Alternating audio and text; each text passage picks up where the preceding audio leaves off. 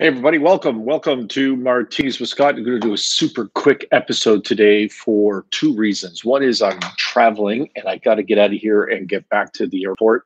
Cheers, by the way, if you're having a drink.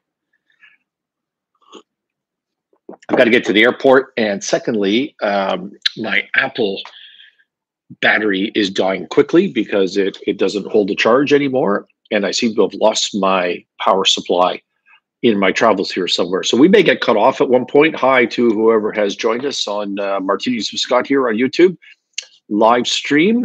Um, so we're going to be quick. Uh, this week, I've fallen into the bad habit of not doing a show for you at all when I've been traveling, and I want to uh, I want to break that habit and get you uh, get you something even when I'm not in my podcast my nice and comfortable podcast studio. So I did a show um, a couple episodes now on mental filters, and the idea there, excuse me, was that um, the idea there is the human brain. We don't operate by taking all of the information that is available to us, all of the facts, the objective facts, and then reasoning and making decisions uh, based on those facts. That's not how we operate as humans. What we do is we create patterns. We have uh, cognitive bias, um, and we we create patterns and we seek facts that fit our patterns. We look for shortcuts, and we manipulate facts that go against our patterns. And that's what these mental filters are that I've talked about uh, before. So I started a book this week. Um, an audio book, as I often do, uh, because I saw a post by one of the founders of Shopify, a massive, globally successful uh, company. I don't know. Would you describe them as a competitor to Amazon? Probably, right? Anyways, similar sort of thing. And one of the founders of this uh, extraordinarily valuable uh, company uh, said that he relied on two books to learn about business, and one of them I'll tell you the two books uh, when we have more time. But one of these books was this book that I'm going to reference, which is called Influence The Psychology of Persuasion by Robert Cialdini, C I A L D I N I. Now, I'm going to do a more thorough review of this book on a future episode because, as I said, we're running out of time right now. I'm running out of time and battery quickly. Um, but this is a book uh, that I've heard about as I study persuasion. I've heard about a lot. I think uh, Robert uh, Cialdini is the apparently the godfather of uh, clinical research in the idea of sales and persuasion. And the premise of this book, which I think is is so far terrific, I'm not done the book, so I can't give you a full review yet. But the premise of the book is that is that um, it, when they do a bunch of animal studies, um, that the animals, um, the, the reaction, the routine that they run, whether that be uh, enter into combat, that are going to fight, or who to mate, when to mate, um, uh, so fight, flight, mate, um, that the animal studies that they have show that those reactions, those routines uh, that those animals undergo um, are uh, follow a trigger that there's something that sets them off. It's not an evaluation of the whole scenario going on around them of all the objective facts uh, facts that they are their their senses are picking up, but rather a specific trigger that when that happens in that situation drives them into drives them into the routine of fighting of mating or trying to mate or flight you know run away whatever that is and so he gives examples of a of a bird, uh, a robin, and that when uh, another robin comes in with a red breast. I forget what the specific example of, whether they were fighting or mating or what they were doing. But the the scientists are able to trick that animal by providing the same color, in this instance, the red, the same trigger, and generate that routine even with an inanimate object object right so it, it's really about the trigger of the color in that case or the trigger of the sound or the trigger of whatever that generates the routine um, it's like our brains are a software system and bang that's how you turn on this specific routine which is an interesting way to think about it and then the rest of the book it seems to me is about uh, triggers um, because humans operate the same way, the same as these animal studies uh, show. And so the triggers um, that he talks about are the law of reciprocity, which is about giving value first. Doing a favor first creates an obligation a sense of obligation in the uh, in the human mind uh, to respond, to get rid of that feeling of debt, of, uh, of obligation that was created. And you've always heard in business about give value first. Well, that's what that law of reciprocity is about, that trigger of reciprocity. One is about liking that, you know, um, that the person that you're dealing with, the person that is trying to influence you, um, has to be likable to you. And there's triggers, there's ways to make yourself more likable that he covers in the book. One example would be common interests, right? Um, so, you know, you always hear about going golf or going out for dinner, but these sort of common interests create a sense of likability. A huge one would be social proof. And the idea here is that when humans are faced with uncertainty, they look to other people's behaviors as guidance um, for what to do they don't try to evaluate whether those other people are doing the right thing or the wrong thing. They just follow them. It's just herd mentality. And there's all sorts of uh, research and scientific studies as to how that happens. And so social proof comes down to your ratings on social media, comes down to uh, um, uh, role models, uh, celebrity actors, this type of thing. Um, authority. Authority, people respond uh, and are influenced by authority figures. And there's all sorts of scientific studies he points out of you know fake doctors who uh, and, and who are able to trick even nurses into prescribing things that they shouldn't be prescribing and they know better but just based on the authority um, title on the title of doctor. And then um, that these nurses go ahead and do what they shouldn't be doing or got close to it before they were stopped in the study. Reminder as I see my battery uh, light draining here that we may may get cut off at some point, and if we do, uh, we'll pick this up uh, another day.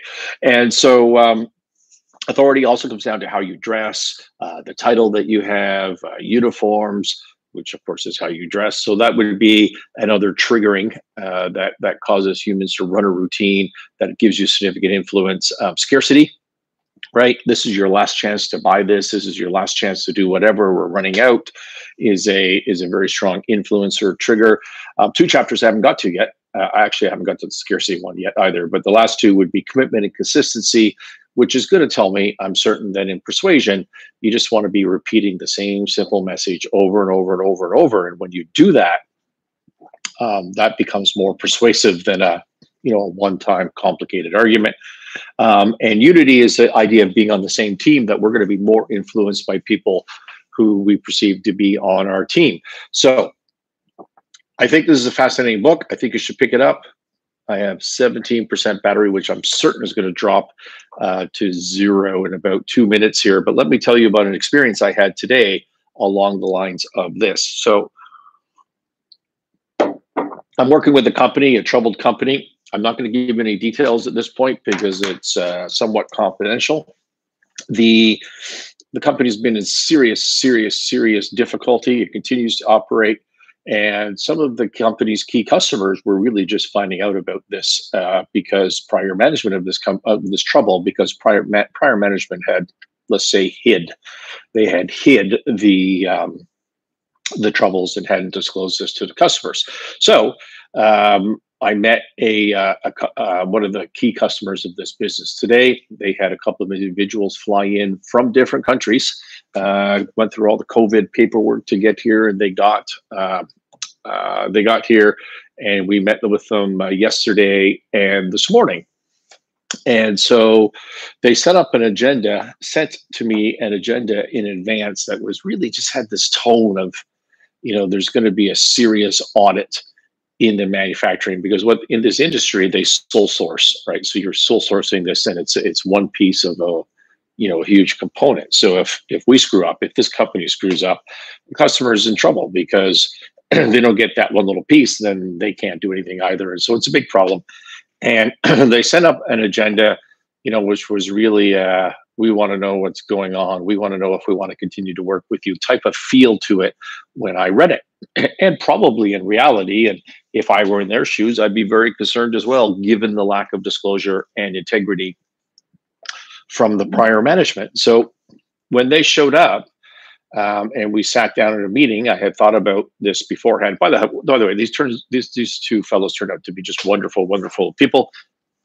and uh, we had a great day and a half uh, with them and uh, everything went great and uh, they're, they're going to be of super help but this could have gone with with two ways when i first sat down with them i thought well should i push back? Should i should i argue with them? Um, should i say should i say um, you're wrong? Everything's great here. And when you go back you're to into the plant you're to find everything's awesome. Um, should i should I take responsibility for things, even though I don't own the business and I, I, you know, I wasn't the one running the place? Um, how should I handle this? And so the way I handled it is I always tell you about persuasion. I always tell you to pace and lead, and and pacing and leading is a the pace part of pace and lead means if someone has a preconceived notion about about uh, you know, like a cognitive bias about a certain situation, it is not going to pay you. It's not going to do you any good to get into an argument on the premise of why they're there.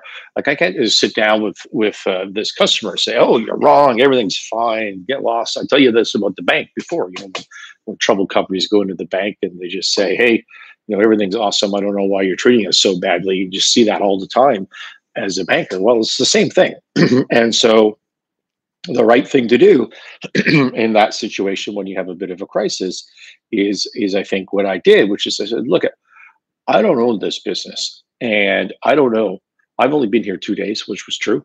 I said I don't know what's going on out back and how bad it's going to be, but this company's been in financial trouble for a long, long, long time, and I suspect it's not going to be good.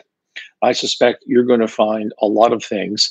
And to be honest with you, my job here my position here is to is to make sure that you continue to get production and the way i view this is that you and i you or i are in this shit together right? And so if you want to help me help you then that's amazing. And we're going to give you open open up everything. You just wander around do what you need to do walk through your agenda find all the faults.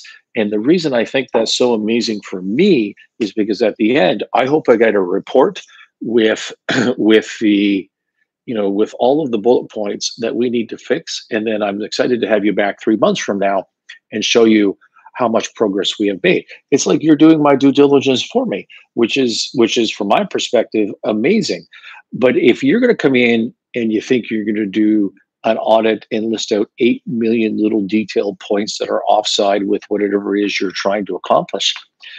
I'm just not interested because I'm already telling you that it's not going to be great. It's not going to be great. So, our job is to take it at face value, to work together because we're in this together. And you tell me what you think is wrong that's material that is going to cause you problems at your end, and I'm going to fix it for you. And if you can help me fix it, all the better but we're not hiding anything from you. And what I ask from you is that you be receptive. My my Mac is going to sleep now. It tells me if I don't get this plugged in, which I've already told you I can't. So I expect we're going to get cut off. Um, I gave that pitch. Long story short, um, they went through their two days. They found all sorts of terrible things, and I left today. And the fellow looked at me and he said, "We have this one. We have a bunch of issues, but we have a one serious issue. And if this was a normal audit, we would shut down production right now. But I understand the position we're in. I understand together, you and me, I understand the position. And what we're going to do is um, you need to focus on that first. And we're going to help you do that. Here's some ideas to get that done. And we're running out a report for you right now. Um, Brian, thanks for joining. I'm about to lose battery right now. I'm traveling. I've lost my power supply. I'm out of here. And so um, join in next week and throw me some questions in the comments and I'll try to address them for you. Sorry, we're cutting off short. And I had more to this story. I wanted to, I think next time we're on, I'm going to redo the story and I'm going to compare. I'm going to compare what I did in my conversation with these people back to uh, Cialdini's list of triggers. And it's interesting to me that inadvertently, I, I wasn't thinking about this, but inadvertently, I actually hit almost every single point on that list in my presentation and how I handled this meeting.